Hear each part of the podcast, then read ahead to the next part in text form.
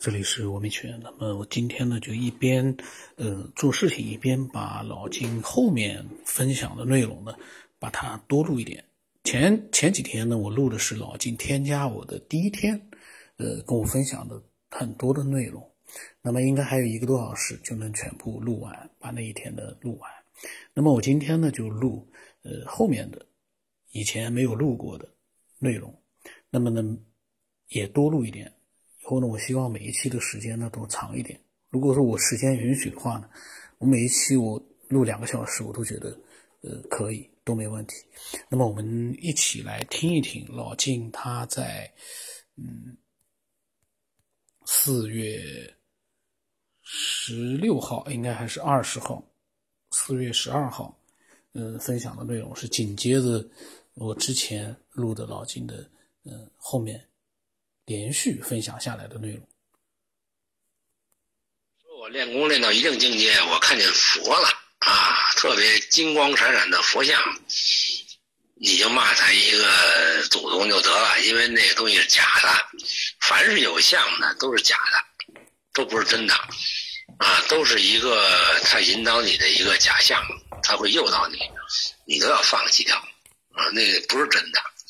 啊，只要是到真的佛像里边是是没有相的，它是无相的、无形的，所以我们看到的灵魂，说看到的影像或鬼神，也都是一个低层次的，啊，它只不过是一个业力的造成的一个模式而已，啊，或者说我们可以解释成，呃，我们原来本来看到的是原子。啊，后来我们看到分子的存在，分子也是假象，它后边有原子，原子也是假象。现代科学家说，呃，在这个最深层呢，叫玄啊，超玄是真相。我告诉你，玄也是假象啊，你还认为它是有根线儿在拽着再去震动，它也是假象。真正的真相是无形无影的，啊，没有任何你能捕捉到的痕迹，那个才是真相。那么人死了以后，他会有这么几种情况，就是说，像佛祖说的西方极乐世界啊，他可能你之前学过佛学，他就受过一种潜意识的指引，嗯，他这个这个这个印象很深，死了以后他还留着，然后他就追那儿去了。那他就可能让西方极极乐世界，不是佛祖说我带你去啊，扯淡！那佛根本没带你去过，他就是你的意识里边存在的一种业力指导你去哪儿，啊，这是一个。那么你说你的心里头有很多纠结，很多什么东西，呃，情感或者感情或者亲情，这个很缠绕。说我特想我这闺女，我特想我这妹妹。啊，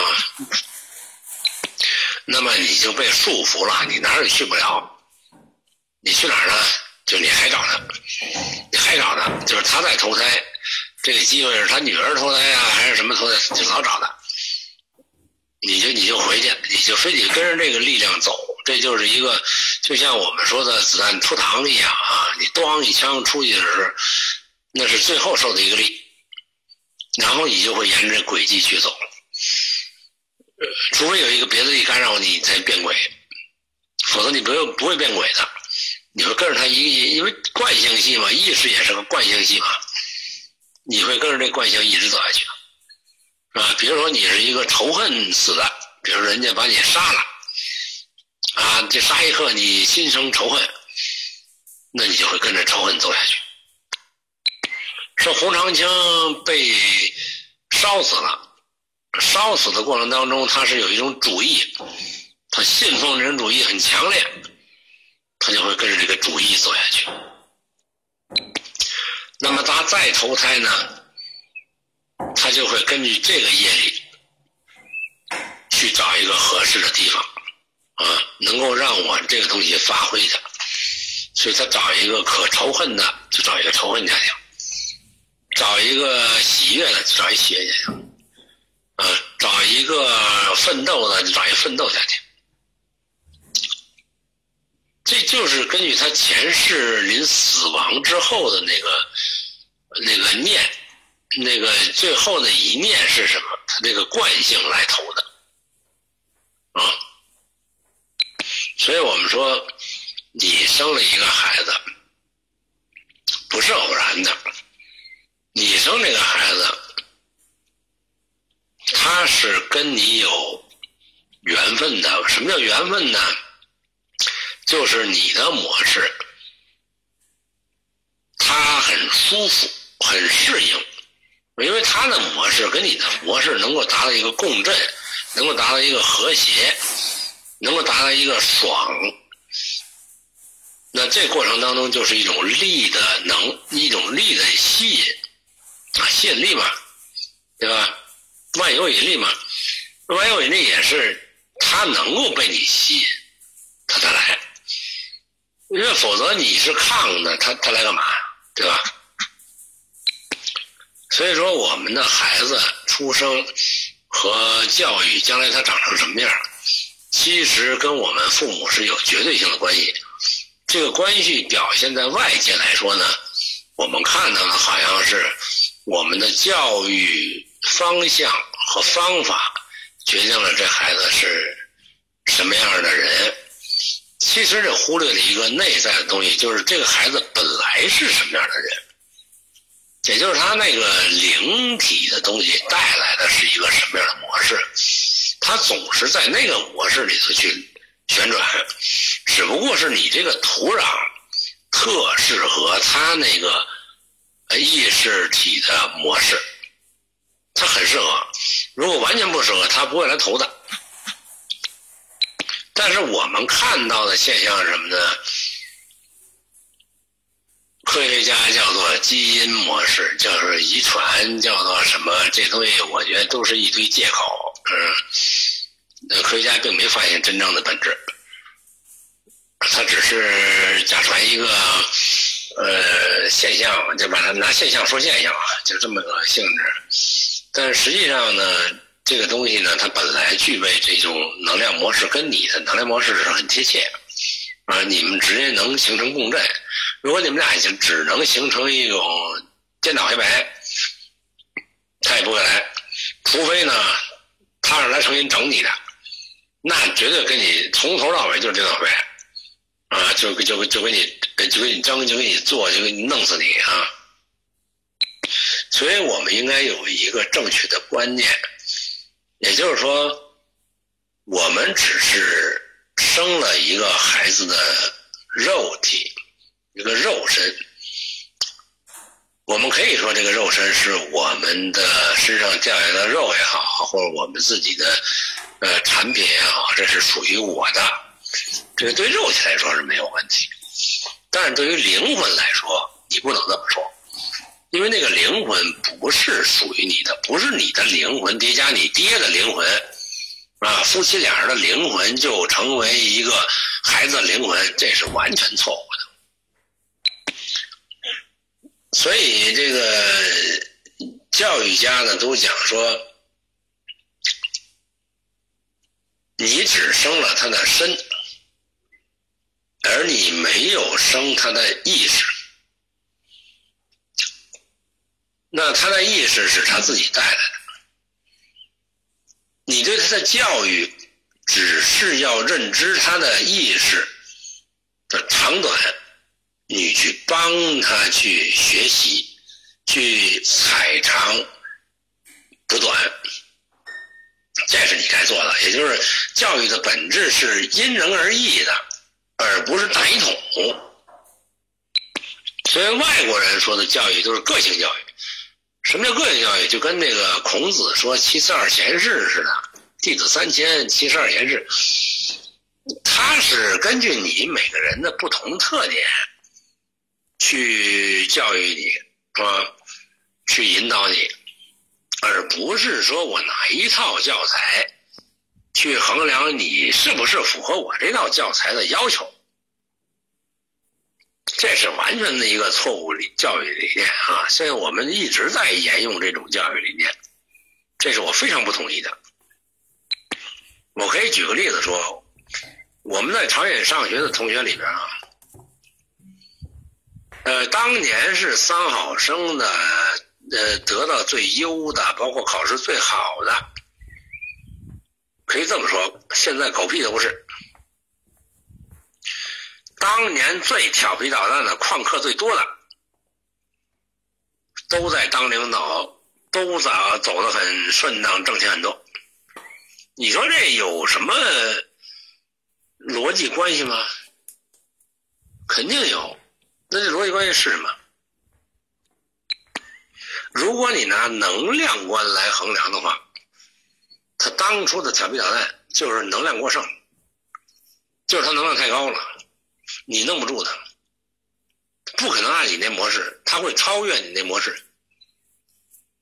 那么之后，他在工作单位里头，他在想法里头，他会突发奇想，他会不寻常人，他会走一种更高、更快、更捷径的东西，那就是他的能量级决定的。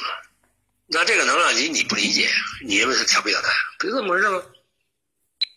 所以教育也在发，也在这个犯一个低级错误，就是我们总是把五分加绵羊认作一个好学生，绵羊它毕竟是被狼吃的。所以我们的教育模式，如果能变成一个五分加流氓的话，或者五分加恶狼的话，他可能比那五分加绵羊要强，对吧？那么，嗯，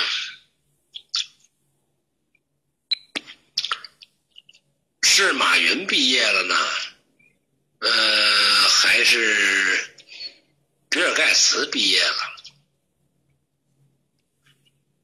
对吧？所有这些名人，他们并不是一个循规蹈矩的，呃，老好人或三好生，但是他们会有一种能量的动感，他们在去创造或者再去否定。你没有一个足够的能量，你怎么去否定现有的能量模式？你怎么去发现？这是我们教育的一个弊端所在啊！我们总是希望听话的就是好的，而我的心里却恰恰认为不听话的才是有创造性的，因为他会质疑你，他会反驳你，但是你得有道理啊！就是你给我，你不听我的没关系，你讲出道理来，我就听你的。只要你有道理，这才是一个教育的本质啊！就是我启发你的源泉和启发你的脑洞，那这才是这才是创造发现的可能。哎，扯远了啊！就是刚才说讲生死啊，这讲从生死又讲到一些行为意识逻辑上了。其实这个也不矛盾啊，也不矛盾。呃，死呢？说非要说死呢，哎，我也没法说，因为我觉得死本身就是一个你假象里边的一个认知。你觉得我这个人体不行的时候叫做死，然后你觉得。呃，我这个人体不能再延续的时候，就等于我一切都毁灭了。那么这个事儿很恐怖，所以我们人呃所有的恐惧的焦点叫做恐惧死，这事儿就很严重了。也就是说，我们奋斗了一生，最后是面对的是死亡。但是我们最惧怕的就是这个，呃，所以我们的行为和意识都受这个恐惧死亡的影响，那岂不是这个事儿就就弄得很无聊了吗？但是如果你真弄明白了死和生是怎么回事的时候，你只不过是说我去换辆车那么简单，或者说，呃，我去换个世界过过日子那么那么舒坦，你还会恐惧死吗？生和死就像四季一样简单啊，春发、夏长、秋收、冬藏，这是一个三维时空里边的逻辑。生死是生命体或者叫物理体符合于一个。三维时空里边的周期模式，那么这个模式跟草春天发绿，呃，开花，夏天生长，秋天结果，冬天枯萎，是一模一样的。但是你以为它枯萎了吗？冬天枯萎了的所有的植物，它显现出一种死态，其实并不是真的死的。它到春天的时候呢，它还会发绿，还会发花，还会发芽，还会呈现出一片绿色，然后它还会结果，还会萧条。那你认为这一个植物，它是单一周期的生死吗？它不是。那这是植物的轮回，也就是说，一个植物它是不生不死的，它永远在生死的现象中轮回的时候。是展示了一个生死的现象而已。你认为发芽是生，你认为它枯萎是死，但它没有真的生，也没有真的死。它总是顺应这么一个时空概念的顺序而已。人也一样，那也就是说，不存在一个生死概念。他是一直没生也没死的，只不过是我们的分别心去区分了他的生死，所以我们看不到真相，看不到了。我觉得说到这儿呢，我觉得说到这儿呢，应该把生和死的这个事儿说的已经比较清楚了。但是如果你还不理解的话，那只能说明你的脑洞有问题啊！我只能理解原来佛祖的苦心了。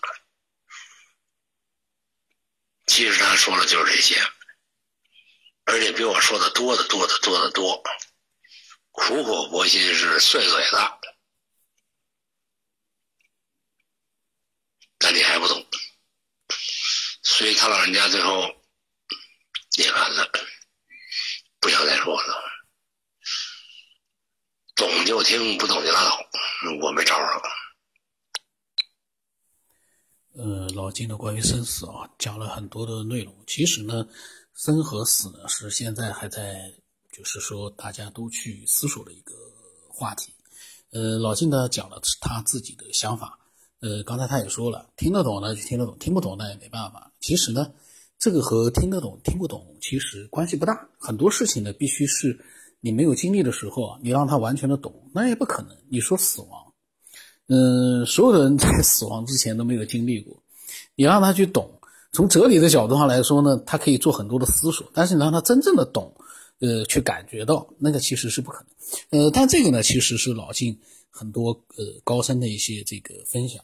我呢，就是对他刚才讲到的这个教育啊，他提到了马云啊、比尔盖茨啊，就说这些调皮捣，其实他们俩也不是说调皮捣蛋，这两个人不是调皮捣蛋，他们俩有自己的很强的能量，没错。然后他们俩呢，其实也不是那种就是呃，像他所说的那种调皮捣蛋、不守规矩啊，呃，喜欢这个有不同意见啊、想法啊。他觉得这样的就是说，嗯，小时候呢，这样的一个情况呢，他觉得未来发展的比一些循规蹈矩的、学习好的那些小孩呢发展更好。其实这个呢，怎么说呢？教育是非常的复杂。嗯，如果说没有经过各种各样的统计，你就不能说调皮捣蛋的、不爱听大人话的，未来发展就比听话的好。因为这里面有一个数据的问题。你打个比方说，蒋介石小时候也是调皮捣蛋，可是他长大了之后，他比谁都熟懂规矩啊。就是说，调皮捣蛋是他在不懂事的情况之下，儿时的时候呢。可能是有这样的一个表现，但是，一旦他到了一个呃时期之后呢，他可能就明白到了，规矩才是最关键的。你有自己的思想，你有自己的不同的这个见意见，那个其实呢，呃，每一个人都会经历过这样的一个阶段，在那样的一个阶段的时候呢，如果。你就说他调皮捣蛋，随便就是说，呃，撩鸡斗狗的这样的一个精力充沛的这样的小孩子，未来都是有钱的，发展的比那种，呃，规规矩矩的好学生要好。这个没有一个数字上的一个说服力。同时呢，我们周边所见到的，因为我之前在学校里面，呃，就我看到的这个这样的一个比例来说啊，并不是这样，还是一个。呃怎么说呢？每个人有每个人不同的一个发展，不能一概而论之。就是说，你不能去给他一个结论，什么样的人未来发展的会更好？这个东西说不清楚的，真的说不清啊。马云、比尔盖茨，你现在反过来你看哦，你说他们当时，但是有很多的、更多的跟他们一样的人，现在发展的可能未必也不是很也。就是说未必是很好，所以这个呢，我我我有点不同的看法。但是这个东西呢，我说不清楚，因为临时听到了，我觉得呢，嗯，他说的并不是很准确。老金这方面啊，教育这方面讲的并不是很准确，哪能这样子去看人呢？小时候调皮捣蛋很容易的，那我们以后就是所有的小孩都让他争取让他调皮捣蛋，不听大人话，那未来他就发展的好了吗？不可能的，这个。跟每个人内在的一个可能啊，这里面有一些我们现在还在研究的东西。就是我这个节目今年在就是有时候录的时候在想，人性的思索、人性的探索，跟我们探索宇宙其实是一样的，因为我们对人性的探索还远远不够，远远没有达到我们所想的那样的一个程度。这就是一个非常复杂的，包括我们对自己的一个探索。其实每个人对自己的探索。那都是无穷无尽的，一辈子都在探索。但是我们，呃，是不是要用这个一个标准去判定他是不是成功呢？在这个世界上有很多很优秀的人，他未必是有我们，呃，就像老金刚才讲的，比尔盖茨、马云那样的一种成功。但是他对这个世界，比如说一个和尚在庙里面修行了一辈子，就就就就说如来，假如有这样的一个人的话。你能说他，呃，跟马云和比尔盖茨比，他什么都没有？但是你能说他就没有比尔盖茨和马云成功吗？所以这个成功的定义也不一样啊，这很混乱。因为刚才我听到老金在讲这个，我不太认同。可是你叫我说，我也说不出个所以来。这就是呃这个话题的一个有趣的地方。欢迎哦，呃，更多的人有这方面的想法呢。当然，这个想法是要有一定的依据，你才能拿出一个结论的。因为我发现有一个，就是包括老晋有的时候也会出现，我们每个人都会出现的，就是有些东西是需要数据来支撑的，得出一个结论，是不是所有的调皮捣蛋的学生成功的比率要高一点？这个东西没有明确的数据的时候呢，我们就不能去呃有很大的一个说服力来让自己的说法站得住脚。这个呢，有的时候是有这样的一个呃问题在的。那么老金呢，他讲完，他跟我讲，他说这个，他说这一段光听这段就可以，前面的呢不听也可以。我说呢都录，这个是我跟他去年一年前的聊天。我说真实在线都有价呃价值。他说你想听哪方面的，他都可以解答。我当时呢，我跟他讲啊，好的呀，我有什么问题，我到时候我就问你啊。那首先就是以前我讲的就是宇宙，它是如果不管是怎么样形成的大爆炸，为什么宇宙里面的所有的星球啊，它全部都是圆球形的？为什么会？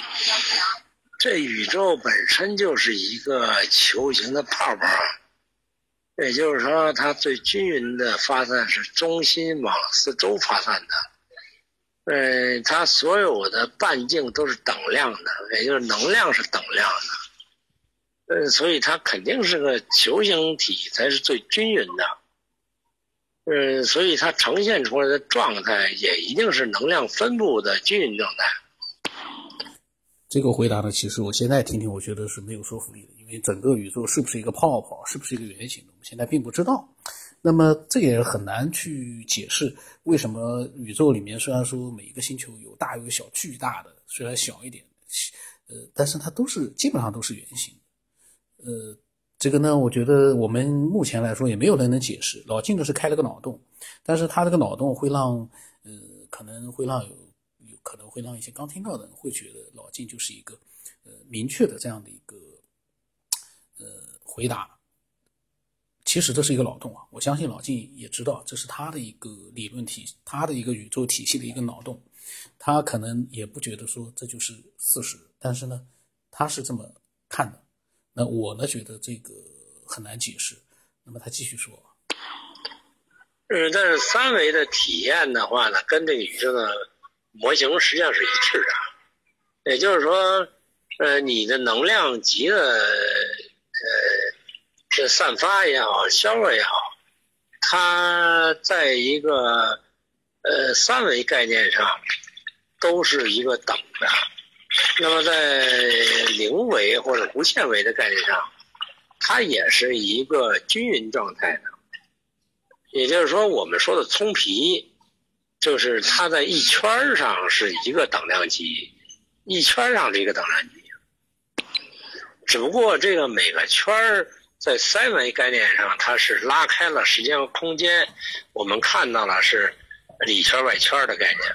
但实际上，对于宇宙本身来说呢，它是个等值的，也就是说，同时存在于呃一个面上，也就是它同时有里圈外圈，它只不过是重叠的，它重叠的一种呃能级观念。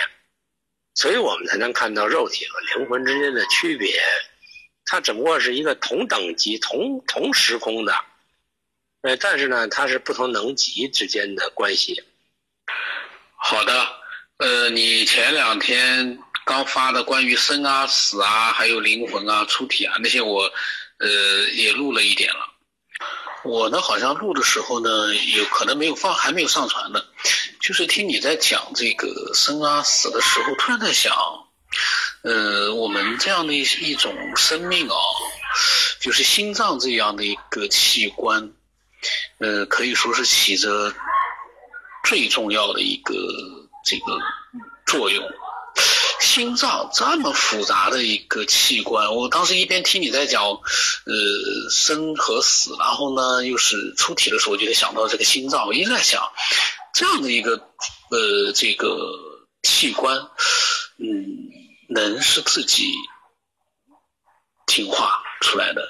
我倒觉得这其实是一个非常非常复杂的一个，就像是你说的，可能是一个机体的一个机器，一个组成部分。创造出来的应该是这样吧。那么我呢，当时呢，这个是过了几天之后了。我的当时呢，跟老金在问这个问题，呃，那么老金呢也给了我很多的回答。